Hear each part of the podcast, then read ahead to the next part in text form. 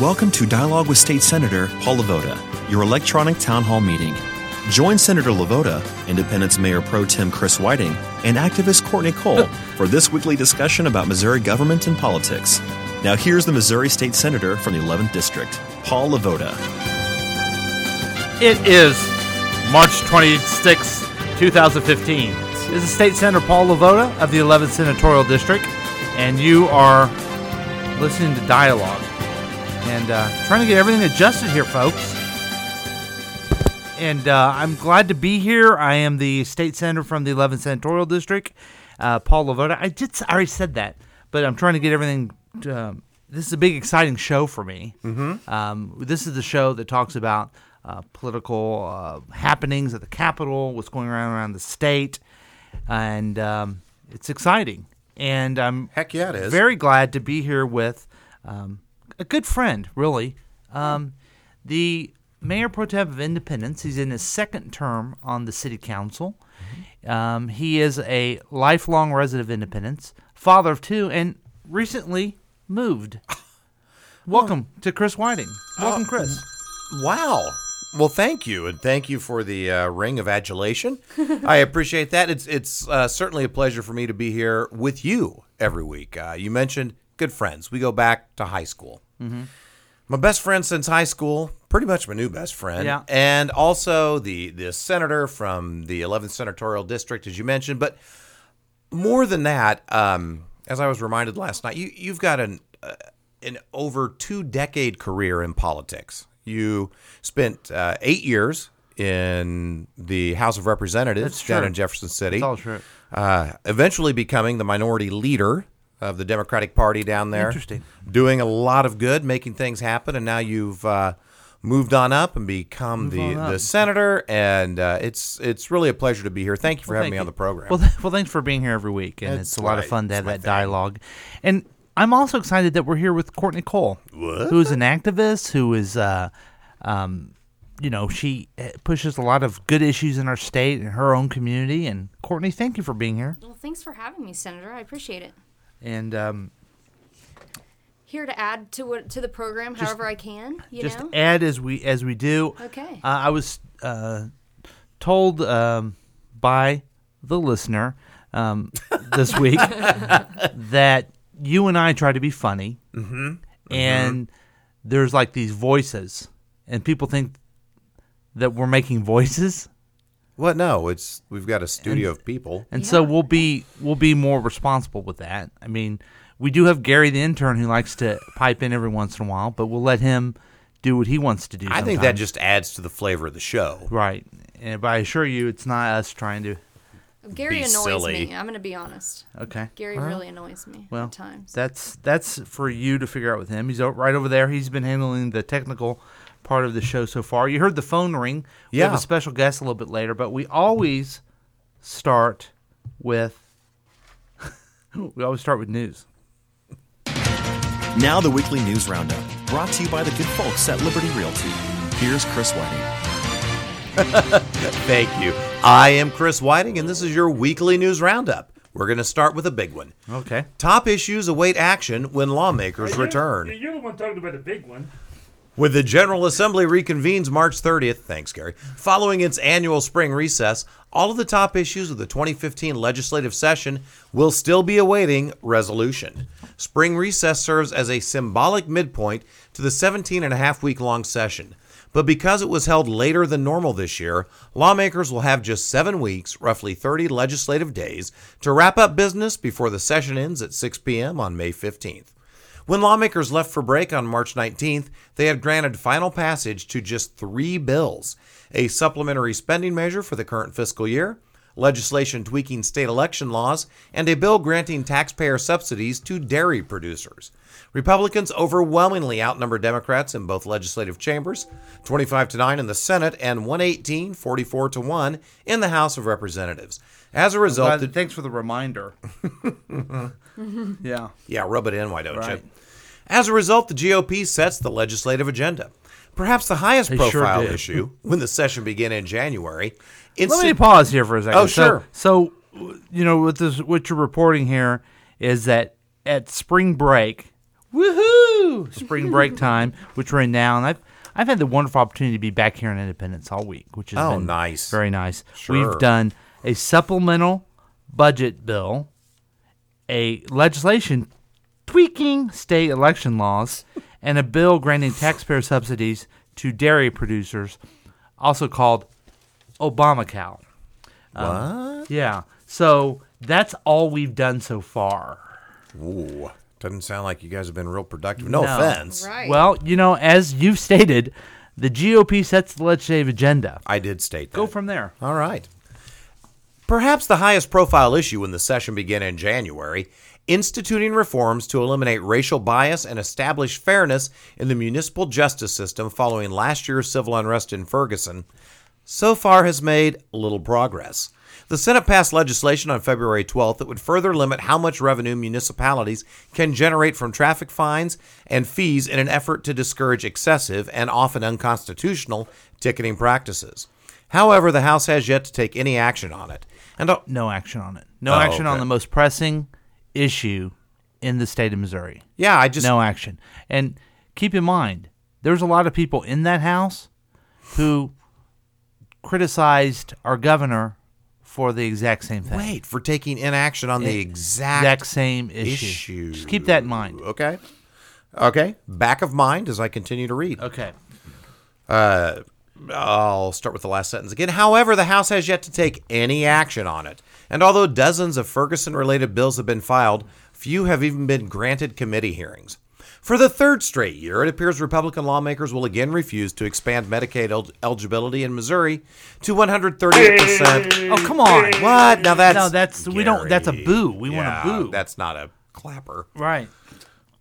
uh, which translates to an annual income. Oh, to to 138 percent of the federal poverty level, which translates to an annual income of thirty-two thousand five hundred dollars for a family of four, or fifteen thousand eight hundred fifty-six dollars for an individual. Not a clapper. No.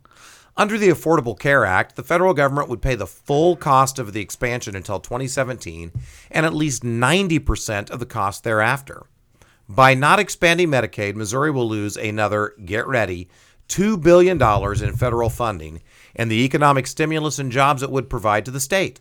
Because of the Republican controlled legislature's failure to expand Medicaid, two rural hospitals have already closed Sac Osage Hospital in Osceola and Missouri Rehabilitation Center in Mount Vernon. Others are expected to follow if the legislature continues to refuse the federal funding. For the third straight year, I've sponsored legislation to expand Medicaid. My bill simply is a straight Medicaid expansion. It's the simplest, easiest way to do that. Um, I like to tell people that 34 other states have decided to do it in their own way. I'd be open to that. The last day of session last week on Thursday, there was protesters um, that were in the Capitol. We talked about last week where they were talking about the need for uh, Medicaid expansion, but it's gone silent. Um, and uh, so I spoke on the uh, Senate floor with a point of personal privilege saying that we need to have this action. Um, you. And I'll keep pushing this, um, well, as long as it takes, I guess. Um, but this is just one of those uh, things that we should be working on that we haven't done so far. And uh, uh, hopefully after spring break, we do. Well, keep being keep fighting the good fight. Yeah. Is there any other remaining issues? Well, um, actually, there are. Thank you for bringing that up. Other remaining issues include passage of the $26.1 billion state operating budget for the upcoming 2016 fiscal year, a fix to the state's student transfer law, and possible consideration of taxpayer funding for a new football stadium for the St. Louis Rams. Yeah. So, um, your legislature, your state government at work is very similar to a college student who doesn't want to do their work, who waits to the very last part of the semester and crams it, and um, What? you know tries to uh, get everything done at the last minute. So that's what will happen. There'll be a lot more news to report, and it, it will it will wind up, and uh, hopefully we get something done. Well, I can But so only, far, only nothing. relate to that completely. Well, and what's what's frustrating is the the the radicals that run the uh, General Assembly now. Last week, kind of did some media, basically patting themselves on the back for doing nothing, and They're good at they're good at doing that. yeah. though. So I thought that was interesting. So Uh, that was a that's a major story. that, that Chris. was a big that was one. the big one. Yeah, that was the big one I was referring to. that referring was to. the big one. Yeah. Um, moving on, To a more little. To, little- to a smaller one. yeah. Okay. Attorney General Chris Koster dismisses eight cities from lawsuit. Three remain. Attorney General Chris Koster on March 24th dismissed another eight municipalities from a lawsuit he originally filed in December, alleging that many cities in North St. Louis County were in violation of a state law that prohibits them from deriving more than 30% of their annual budgets from traffic fines and fees. Legal action continues against three municipalities Hillsdale, Moline Acres, and Normandy. We've heard about them in other stories. Yes. In a news release, Koster said the eight cities recently dropped from the lawsuit are now complying with the law. They are Bellerive Acres, Calverton Park, Hanley Hills, Kinloch, Salute. Uplands Park, Velda City, Velda Village Hills, and Vinita Terrace. In all, Koster has sued 17 cities for allegedly generating excessive revenue from tickets. Six others were dismissed as defendants in January after coming into compliance. Uh, These are are mostly in North St. Louis County, and um, you know you you can look at this issue that the um, municipalities have been uh, abusing their ability to get uh, fines and fees through law enforcement. Um, I read something this week that in Ferguson, particularly, there's like 21,000 people that live there. There's 15,000 open uh, warrants Oh on my things. gosh. Wow. So I mean that shows you how um, a uh, an abuse of the judicial system um, treats people wrong, and they uh, they're not happy about it. And yet we still haven't addressed that, even though that was the most pressing issue. We we did we had a bill in the Senate uh, to give those guys a little bit of credit, but in the House, we're still waiting. Wow. Well, folks, that's your weekly news roundup brought to you by the good folks at Liberty Realty. They are good folks. Yes. They are. They take care of all your real estate needs. Yeah. Now I'm very excited because we are uh, having a, a guest uh, today. Um, Jason, let me get him on the line here. Well, this is something. Um, uh, Jason unique. Rosenbaum, who is a um, a uh, pretty well known. It's us let's calling him right now, Oh, and he's a uh, he's a journalist for the Capitol. And Hello. hello, Jason. Yes, Hi, Sandra LeVota here. How are you? I, I'm good. How are you? Good. Are you ready to be talk on talk to us on the dialogue program? I'm, I'm just getting out of a parking garage right now. Just give me one minute. Well, it's a busy it's a busy thing to be um, in demand journalist. I mean, I think of this man as the modern day Clark Kent. Um, you know. well, actually, I I want in on this, if I may. Oh, you. Huh? Yeah, yeah. Uh, well, Mr. We interrupt your program What? with breaking news. This just in, new guest on the dialogue program, Jason Rosenbaum.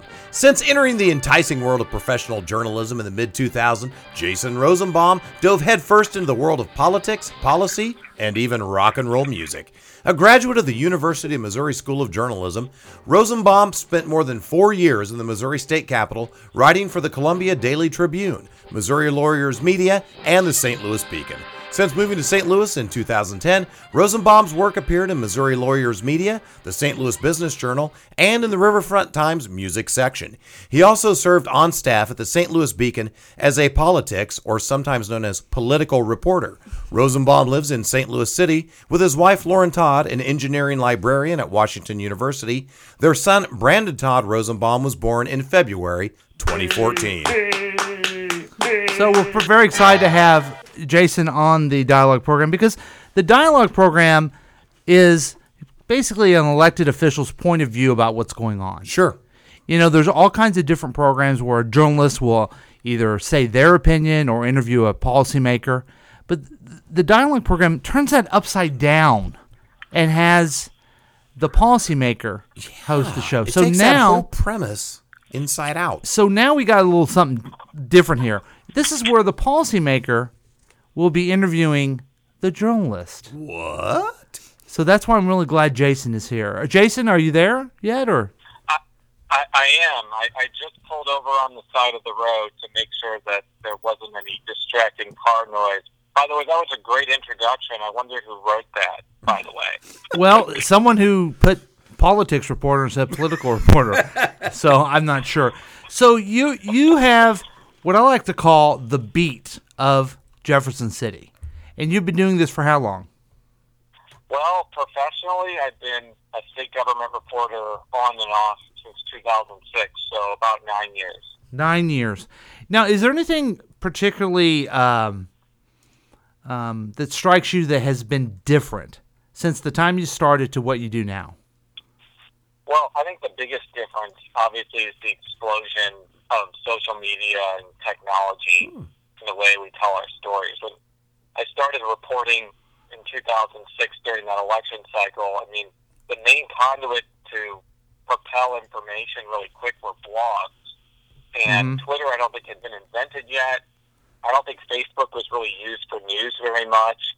Um, the idea that you could live stream something, which It's true. in various different ways, and um, journalists do too, because that's the way they convey information relatively quickly. That would be the thing that changed the most. It, it, it, it's and uh, divisive. Do you do you find that, or has it always been that way?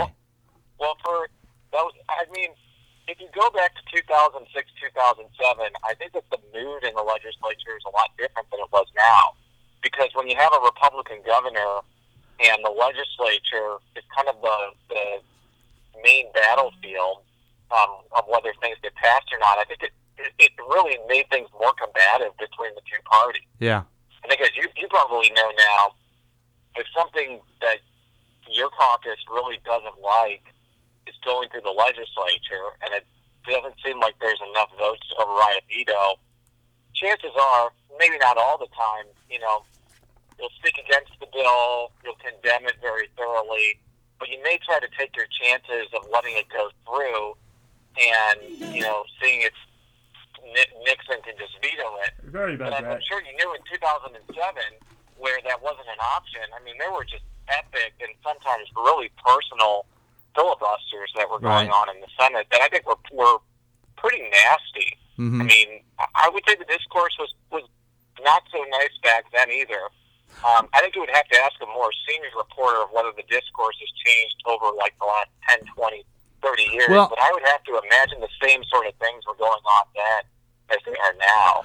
Well, that I mean that that may be part of it too. Is that as I sit here with my eleventh year in the legislature, and you're in about that amount of time uh, covering, we we've become the most senior people there. You know what I mean?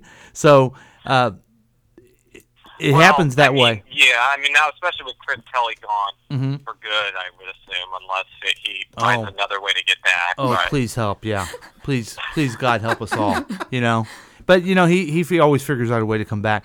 But you're, I, I think you're right, um, and I think part of that had to do early on with that changing of the parties and the um, each party not understanding their role in their new either minority or majority role, and um, so I think you saw that a lot of that in the Senate. Now, when you talk about uh, using social media, you you're with the uh, Beacon, but really most of your stuff happens um, online, right? Would you say most of your mo- you reach most most of your readers or your uh, audience th- online? Well, a, a quick correction on that. I'm actually with St. Louis Public Radio now. Okay. The Beacon is my is the is the the former online publication I used to write for, which merged with St. Louis Public Radio, Gotcha. NPR affiliate here. Okay, Um, and yeah, I would say that it, you know, since that merger, it's become almost multi-platform. I do on a semi-daily basis reports for the radio, which is a lot different from the stuff that I do for the web, which is a lot different from the stuff I do on Twitter or anywhere else. And um, you know, you got to kind of think of different ways to tell the story. That maybe it's the same audience, but it, they're, they're kind of ingesting the information in different ways. Mm-hmm. Like when they're looking on their Twitter feed, they want something concise or they want something visual, as opposed to if they're listening to something on the radio, they still want something concise, but they they're, they're used to hearing it in a certain way, Right. Because that's the way radio stories have been done for for a long time. And then on the web, sometimes people are used to going a little bit more in depth and mm-hmm. getting a, a, a more um, you know, getting getting a more robust informational selection, so to speak. So, you know, that I mean, that's another thing that's changed just with this particular situation. But I'm sure that a lot of capital reporters have to kind of go through a similar routine of telling their stories in different ways. in different ways, different levels, uh, almost in, in depth and bite size in depth and in uh, yeah. What what- do you find as not to get into issues because you you cover the issues, but what what are the things that really draw your audience? Is that would, would that be the right word? It used to be readers, right? It's not listeners, so it's listeners, readers, audience. I would say audience is a good word. Okay. Audience is a good word. So what what are the things that really spark your audience? Because now you can you know inst- instantaneously get feedback from the audience, um, like an old newspaper couldn't do. What is the those Yeah. things that spark folks? Well, it, it's interesting that you mentioned that because I think one of the seminal moments that was- I remember about um, the early days of my legislature was when former Senator Bartle was filibustering um, Warren Erdman's nomination to Mm-hmm. the University of Missouri Board of Curators. And besides the issue at hand, one of the things that I found most striking was that Senator Bartle was handed a printed out sheet of comments from the now deceased Casey Buzzblog uh-huh. lambasting his filibuster, and he read those comments on the floor. Yeah, Now, think about how things have changed since then. Like, could you imagine a situation where somebody would have to go through that procedural length to get feedback? Like, they'd have to actually, like, print out in paper form? I mean, now you can just get it on your phone, right. and now you kind of know, like, exactly what people are thinking because it's kind of the way also the Senate kind of changed the rules of with phones and laptops. And it's kind of similar in a way that you know, you, you kind of figure out what stories you're covering in the in the General Assembly of the state po- political world because, as I'm sure you know, state politics is is, is somewhat of a niche department Right. within the news. I think it's it, I think it's extremely important because it affects everybody's life, but you know, there's only a certain amount of people that are going to follow it intensely on a daily basis. So Mhm. especially when a lot of us are, are kind of writing on somewhat similar topics and stories, I think I always try to find ideas in general that other people may be doing, but do it in a different way, or try to answer some questions that I think are on the minds of some people within the political universe, and do it in a way that's analytical, and I think that's fair, but not necessarily opinionated. Because as you mentioned, I think one of the ways I think you're able to keep a lot of credibility with a large group of people, especially in a divided state like Missouri, is you got to give all sides a fair shake. And you know, just as I'm appearing on your show, I've appeared in front of Republican groups before, Democratic groups before, and you just got to kind of keep in, in contact with all the players just to get a robust picture, if that makes sense. Yeah, and I- you know what is interesting is um, with the there is less.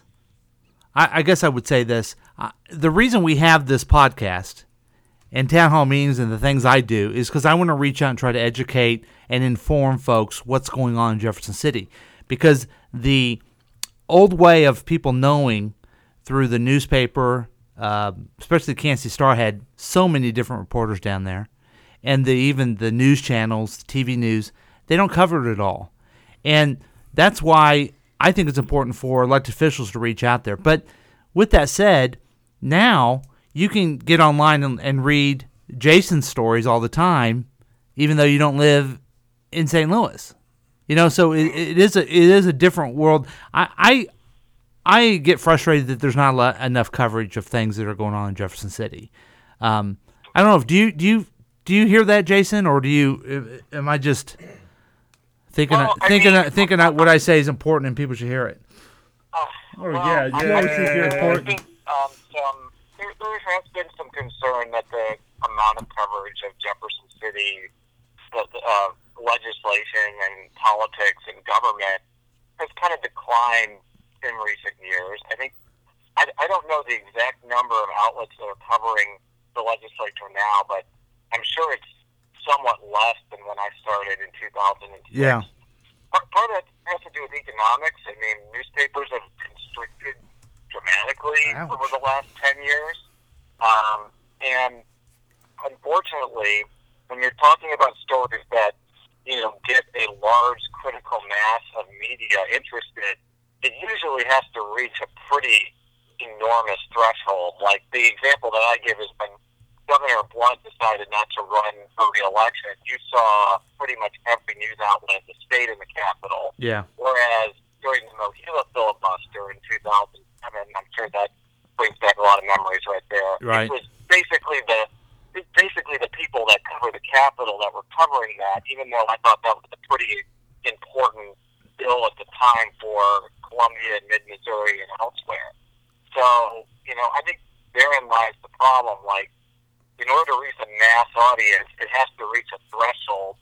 And even though that threshold may not, even though things under that threshold may still be important, Mm-hmm. if you understand what I'm saying. So, Now, now you do um, a podcast, politically speaking, Yes. every week, and and I think this is a rarity where I know that you've been really interested in kind of, I guess, get on our coattails on our podcast coattails to build your audience. So I don't know, did did Johnny Carson ever have like Joey Bishop on a show?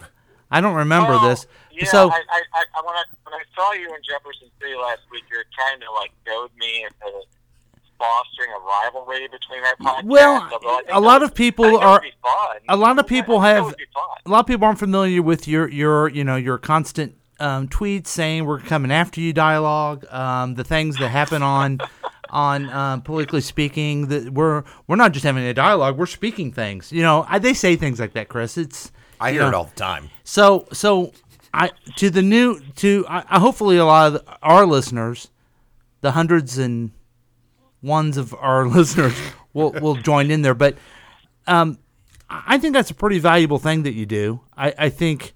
Um, do you, what kind of feedback do you get off that podcast? Because because we're all new in the podcast. We used to do this program on on what they call terrestrial radio. Courtney, you're familiar with that. You're an older person. Yeah, I'm old. Thanks. So, but we do this new thing. So, what kind of reaction have you got to that? Well, politically speaking, has been a thing since middle of 2012, but we basically started having guests on every week in June of 2013, and you know, it, the reaction to each show kind of depends on the guest. Like we have a St. Louis City alderman on. Mm-hmm. I think it's fair to say that somebody who lives in Kansas City or Avaz, Missouri, see, I, I pronounced that correctly this time, may not be super interested in that episode because it doesn't affect them. But Amen. we have had instances where we've had statewide and congressional figures on the show. And even some of the episodes where we have somebody who's not like the highest person on the political food chain, they're usually pretty interesting because they usually have a, an interesting story to tell about how they got to their their particular position. He's referring. He's Um, referring to me, guys. Clearly on this one. Yeah, Right. I- I The mean, I the interesting story you. and the not very high on the political food chain gave it No, but away. I mean, Can't when argue you that. were on our show, for example, you got to explain kind of in detail your political path and how it wasn't always successful, but how you eventually were able to succeed and succeed and to succeed. Yeah, you lost a lot, I now at a think. point where you have your own podcast, basically. Right. So, you Yeah. know, and I, and I didn't mean that as a slight because we've had people on our show who have lost elections and then came back to win. Okay. And they've often talked about how their prior experiences made them better candidates and better politicians. And that includes someone like Claire McCaskill, Mhm. who obviously lost in 2004 and then came back to win in 2006 and is now arguably like the most powerful Democratic official Right. in the state.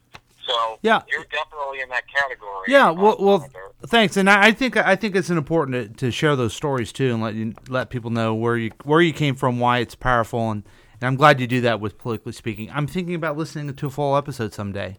Now you Oh, had you had a, great. you had a question, Courtney? Yeah, I have a question, Jason. Are you there? yes. Okay, so my question is you've interviewed all these great people here in our state and all these leaders. Who's been your favorite? Kind of who stood out to you as somebody that you really enjoyed doing the show with? Well, I, I think about That's a that great often question. because we've now inter- yeah, and, and besides Senator LeVota, who I Yeah. enjoyed Thank you. immensely, Very good. um, and I'm not Very being good. I'm not even being facetious. Aw. Um, but you know, sometimes there, there, I'm going to just pick two from each Party for now. And I'm not saying this is my favorite because all of them have their pluses and minuses. But we did interview Senator McCaskill, I think in 2013, and Senator McCaskill is interviewed all the time by local and national media uh, folks. But one of the things that we did for the first 10 or 15 minutes of the podcast was really talk about her background and kind of her early days in politics and kind of the struggles she faced in, in a male dominated General Assembly in the 80s. And I'm sure that's going to be, she's coming out with a book in July, which I'm very eager to read. I always like reading anything written by a Missouri political figure. And, you know, I'm sure that's going to be part of it. And I think that that really, it was a really engaging and introspective conversation on somebody who has reached, I think, the highest pinnacle of Missouri politics. The other one that I let me. Can I add in? Let me. Yeah, I want to get in on that. Just that. sure. Yeah, I listened to that one, and I've known Senator McCaskill uh, since she ran for county legislatures after she was in the House.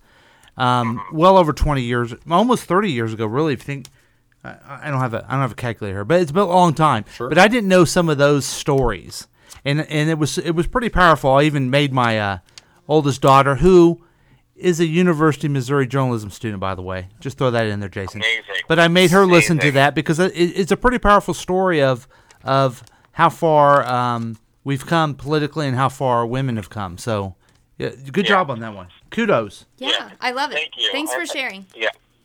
Yeah, and, and the, the other one that I wanted to point as a Republican one is uh, former House Speaker Steve Tilley. And we interviewed him after he had resigned and after he had become um, a lobbyist. But he was able to talk about each part of his career, even the controversial moments, pretty candidly.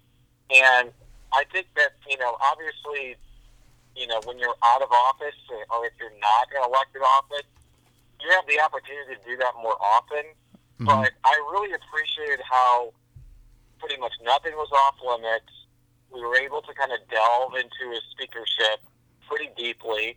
And, you know, you got to respect somebody from either party that's willing to, to face some tough questions and mm-hmm. after the interview is, is willing to, you know, come back again. And that one really sticks out to me as, as being a good one um, for the, again, the introspective nature Yeah. on that. We've had, we've had other good ones as well. I don't want to say those are the best or the worst, but I just, But but it allows it at least stick out. Stick, those ones stick out. yeah allows you to go in depth. So so I, I appreciate your time. We do have to ask you the three important questions, of course. Sure. Here we go. Here we go.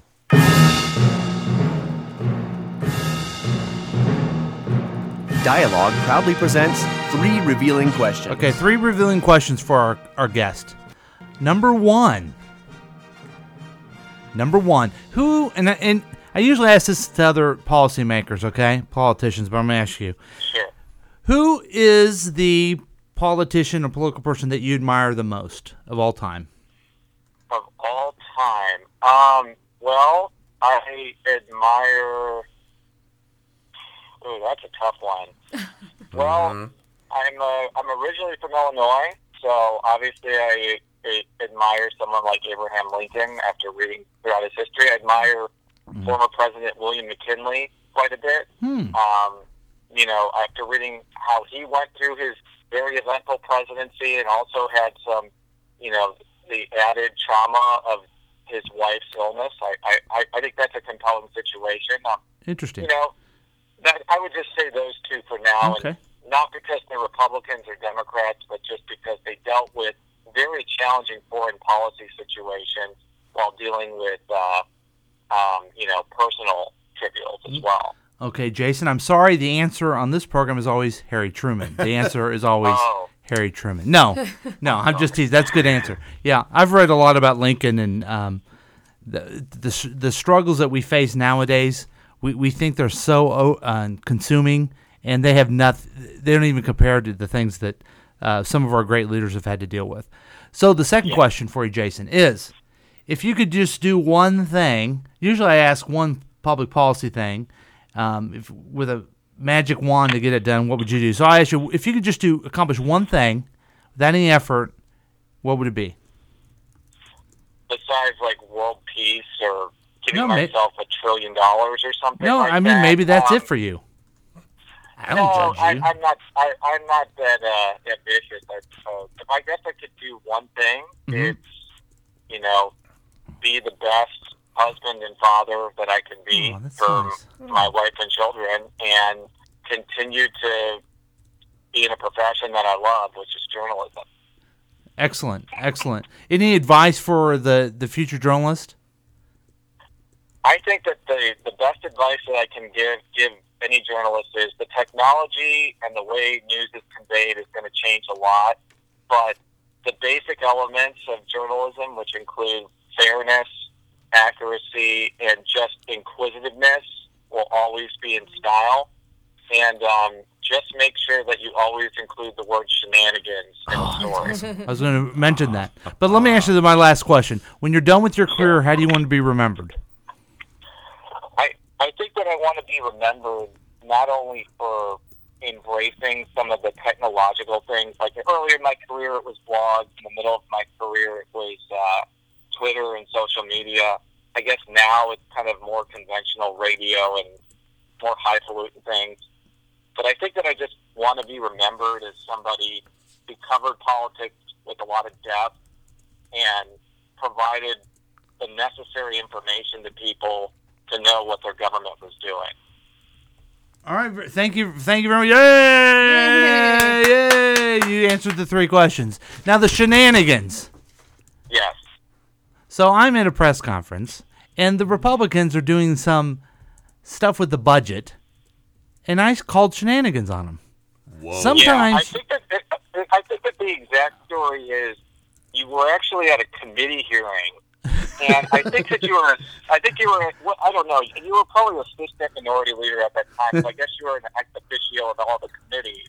oh, that's you better um, believe it. Or you might have been the minority leader. I don't remember exactly. And you, you there was some budget thing hmm with Allen Icet and That's right. you know the late Ed Robb.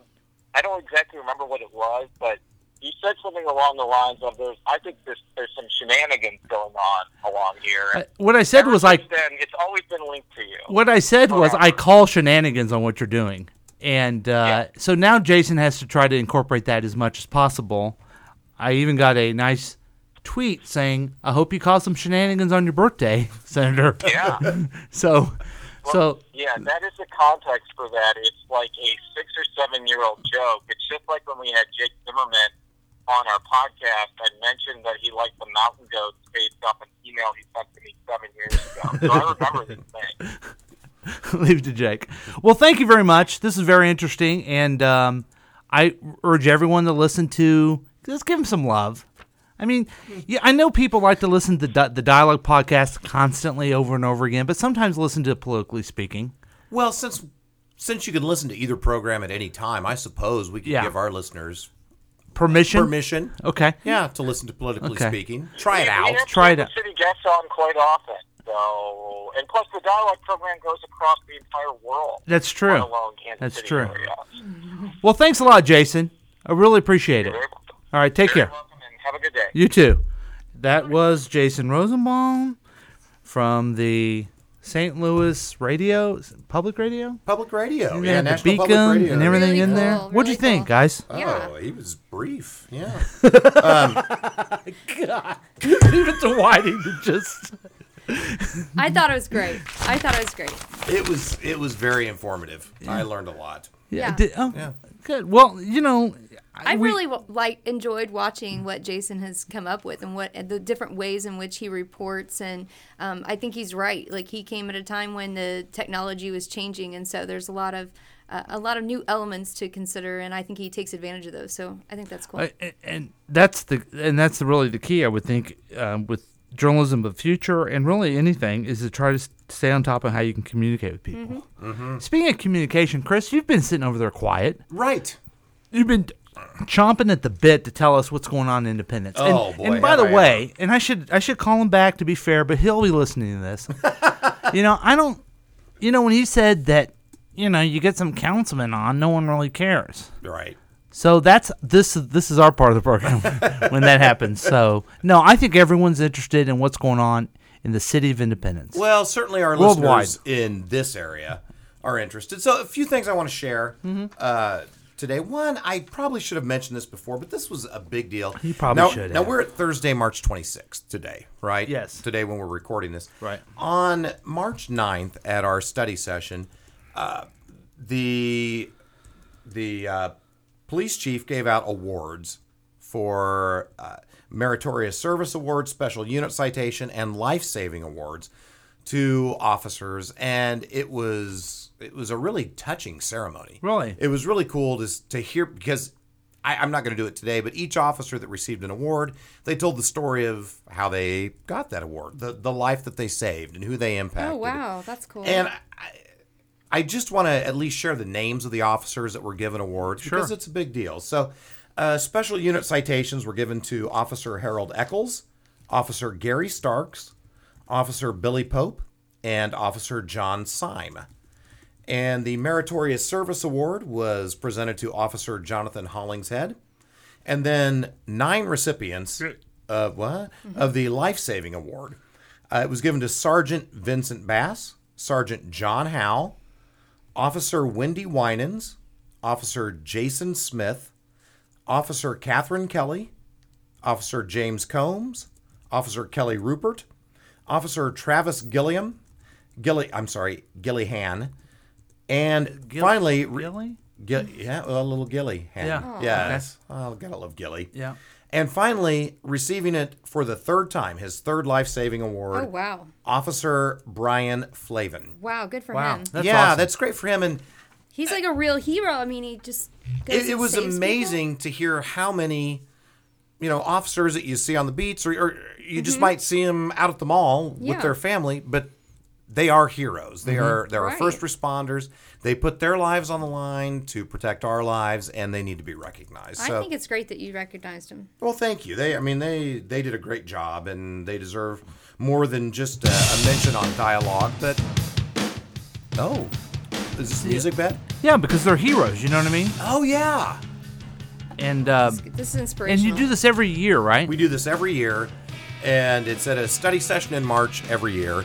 And we we recognize the police. All of them are doing great things, but we recognize the ones who have been put in No. extraordinary Oh, circumstances and Sorry responded about well. that. Um, you, you um, Come on, Gary. Get there, with it. there's a uh, there's a breakfast that you honor them later in the year too, right? Yes, there is. We we honor all of the first responders. This was just for police officers, but we do have a breakfast With where donuts? we we honor. Actually, it's with eggs and bacon and the whole nine yards. Wow. Yeah. Wow. Gravy and coffee too. Sounds good. But we honor our uh, be a hero. folks from uh, AMR. They're the company we contract with that runs our ambulance service, firefighters, and police. That's great. Uh, yeah, that's great. And, and that will happen later.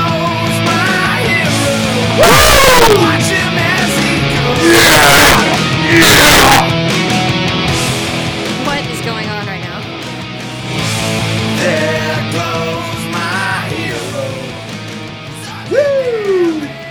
Okay. Good So- job on the heroes. That's yeah. awesome. So anyway, congrats to them. Good job A couple other things I want to on mention. the heroes. Is what I Ah. said. I I talked last week about how we had the NAIA tournament, uh, Yeah. Division One women's tournament in Independence. Very well received. That is wrapped up. Congratulations to Oklahoma City University, who were the champions of the tournament. OC OCK OKC OKC C wait OCU. OC oh yeah, you- you're making it too complicated. OKCU. It could be. Yeah, I think they just go by OCU. Okay. But yeah, Oklahoma City University.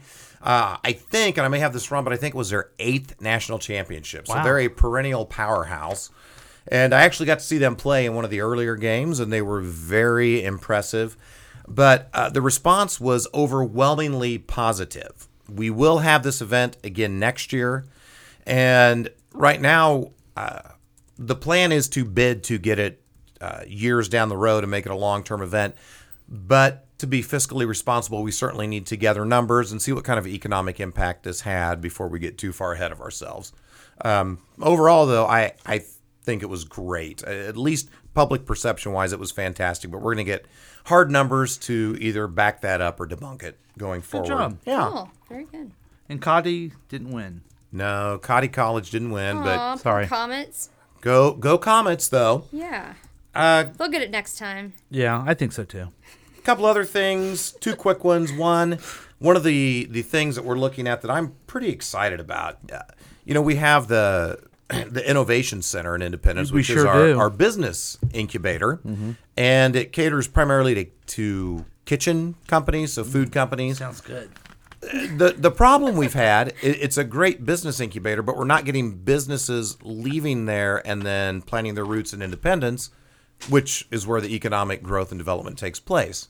So the reason is because we don't have any packaging facilities in independence. So when they they graduate and they need to go produce whatever their product is there's no place in independence or around it to package their products and get it out. So we are looking to uh, to partner as a city with uh, private investors and find a packaging facility that would be like a graduate school Oh, cool. for people that leave the innovation center. And then they can can get up and running and then locate in independence and contract out with that facility that's great. so just just the one idea i talk about economic development a lot that's a concrete idea that we are pursuing right now that would help with that one last thing i want to give a shout out to my city had a wonderful experience this morning had to get up extra early. I was tired, a little little sick following my move that you mentioned at the first of the program. Yeah. Had to take my daughter to an early morning meeting at school. I thought, boy, I just want to. I'm, I'm My daughter woke up and drove herself. Yeah, it was so nice. You brag about that, and actually, and I said, "Why are you up so early?" She goes, "Student council meeting." Mm-hmm. So anyway, and she, your daughter, Yeah. told her, my daughter, that she, my daughter, needed to go to the student council meeting with Her. to see her, your daughter. Yeah. So my daughter so her, needed a her, my daughter told she, your daughter, Yes. to go to the student council meeting, so he and she, her and she could talk. Right. But unfortunately, my daughter, she can't drive, so he, myself, had to get up and mm. take her. I wanted a cup of coffee. I was tired. My throat hurt. I was cranky. And I went through the Starbucks drive through mm, That sounds good. and I was going to pick up my beverage. And the woman goes, This is Starbucks on 23rd Street in Independence. The driver in front of you bought your drink this morning. Oh wow! and now, what did you do? Because this happened to me a, a couple months ago. I, I'm I'll glad tell you got the coffee I got you. it was you. The- it was so nice. I, I was taken aback and I said, My gosh, can I pay for the person behind me? Oh, cool. And she said, Well, of course you can. Their drink is four dollars and thirty seven cents. Mine was two dollars and seventeen cents. So I got the the raw end of the deal on that, but I don't even care because it made my day that Yeah. somebody bought my coffee for me. Cool. that happened to me um, over here at uh, 40 Highway. Uh-huh. Exact same thing. Someone's Oh. already got it. I go, really? Because I'm going to get the person behind me. That'll be thirty dollars, please. no, I'm like, whatever. I got. I can take care of this. Yeah. You know what I mean? Yeah. So yeah, and they also told me it was like a string of five people kept doing that. So I Oh, wonder, That's how, I awesome. wonder how far it went out. Well, I wondered the same thing. Like, how long will this go on? Mm-hmm. Um, Where but this? Where is which one on Twenty Third On Twenty Third Street? I'm gonna go there when we're done and and see if it's still going, and then just totally break the chain. drive off with your free Starbucks. so that's uh, that's all I have. It's for good now. time. That's it. All right. Well, big whoop. I think that's I think that's plenty. Um, What? since the uh, Talk about brief. yeah, I mean, yeah, Uh, w- Courtney, yes. you've I, I know you were taking notes when Jason Rosenbaum was talking. Mm-hmm. You were Doodling. I You were feel like I have a lot to learn from him. you were dueling the word shenanigans over and over again. right, right. What, what do you have to add tonight today? Um, well, I just thought I'd talk about some things that are coming up here Oh. in the area. Okay. Do I have to get my? Oh yeah, if I could have some intro, that would be nice. Okay, so uh, oh wait, I gotta listen. oh, Yeah, wait. it's the whole Right, I like it. thing.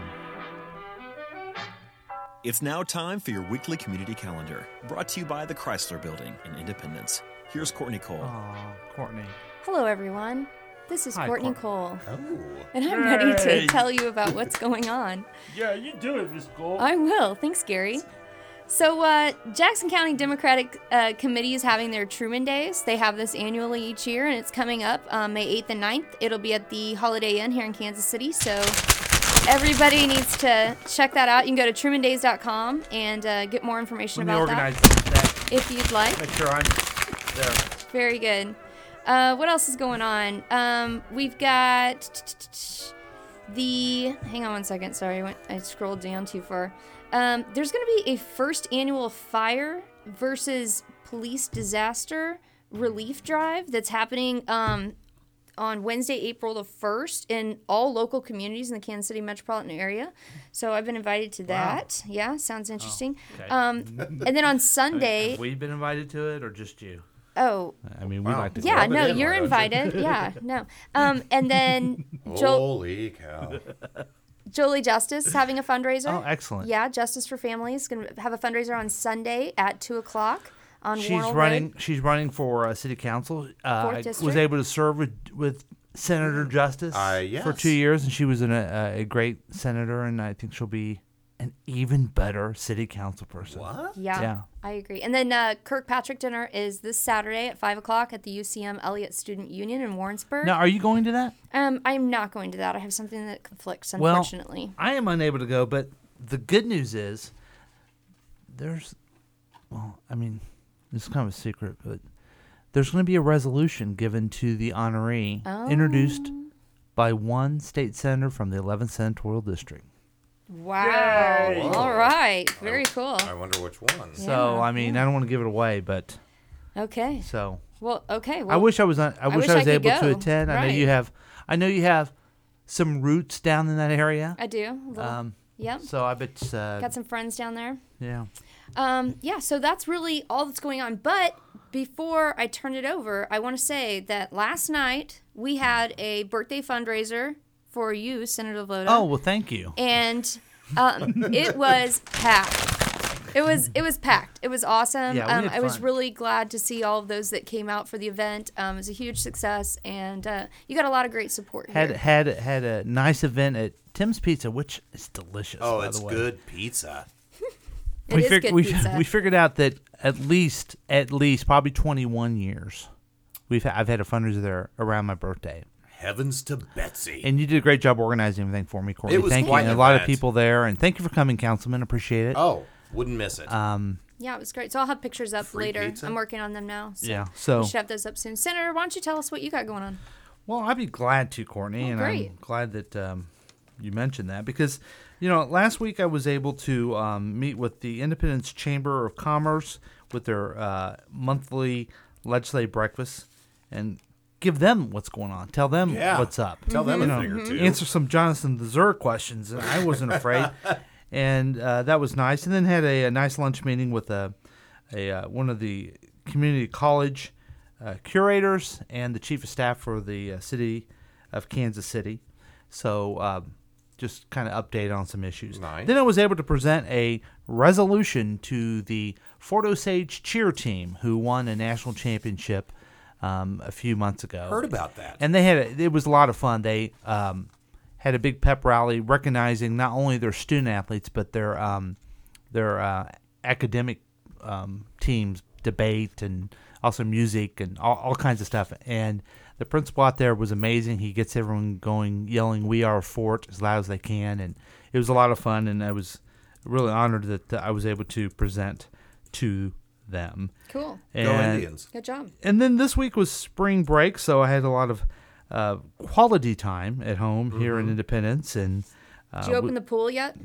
haven't opened the pool yet. Oh. We'll, we'll be having uh, dialogue uh, podcast from poolside. Ooh. Oh, Soon. I like that. tropical. So so worked on some issues. Um, was able to. I went on a uh, on a outside the area to work with uh, another uh, chamber of commerce to see how they run. To to maybe I can incorporate some of those ideas back to the area. Great. Um, then um, um, today held uh, went to the the uh, next meeting of the Super Bowl task force. If you remember, I passed legislation last year that established a, asked the Department of Economic Development to establish a task force to look at those needs for um, bringing a, a, uh Super Bowl. And boy, we have a long way to go, but the there's representatives from the city of Kansas City, Jackson County Sports Authority, the Chiefs, Sports Commission, uh, Tourism, Eco Devo, um, Visit KC, Convention and Visitors Association, private business of uh, winery, um, and trying to develop a plan to um, really not really a plan to get the Super Bowl, but more of a let's identify what we need to get a Super Bowl. Yeah, let's get our ducks in a row. Yeah, kind of what a plan to make a plan, as it were. And and I Planning was is important. I think I it's was good. very um, encouraged by just the, the conversation and the the commitment. We all know it's a, a long term goal. It's a, we have to be strategic about it, um, but um, the idea is rolling around in people's heads, and I- and I think that's the type of vision Well, you're certainly getting all That- the players to the table. that we need. Yeah, yeah. And so um, next week is we'll be back in Jefferson City. We'll be hitting it, what I like to say, hitting it hard back into the session, and uh, having a few hearings of some important legislation, and then probably lots of time um, on the floor um, doing those things that we need to do. But I'm excited about coming back here next week to do another dialogue program. oh, I can't wait. I know. I'm really excited too. Yep. So um, I- I'm sure there's other things we could share with you, but we've had such an interesting show. Jason was great. That was really nice to Jason. Very nice. And we'll put some. I'll, I'll do on the Twitter and the Facebook ways you can listen to Jason and stuff. If there's anyone who listens to us who want to listen to him. But anyway, thanks for joining us for for dialogue. I don't know if he had anything to add, Courtney. Just that it's a great show. Chris, anything else? I really think this is one of our best.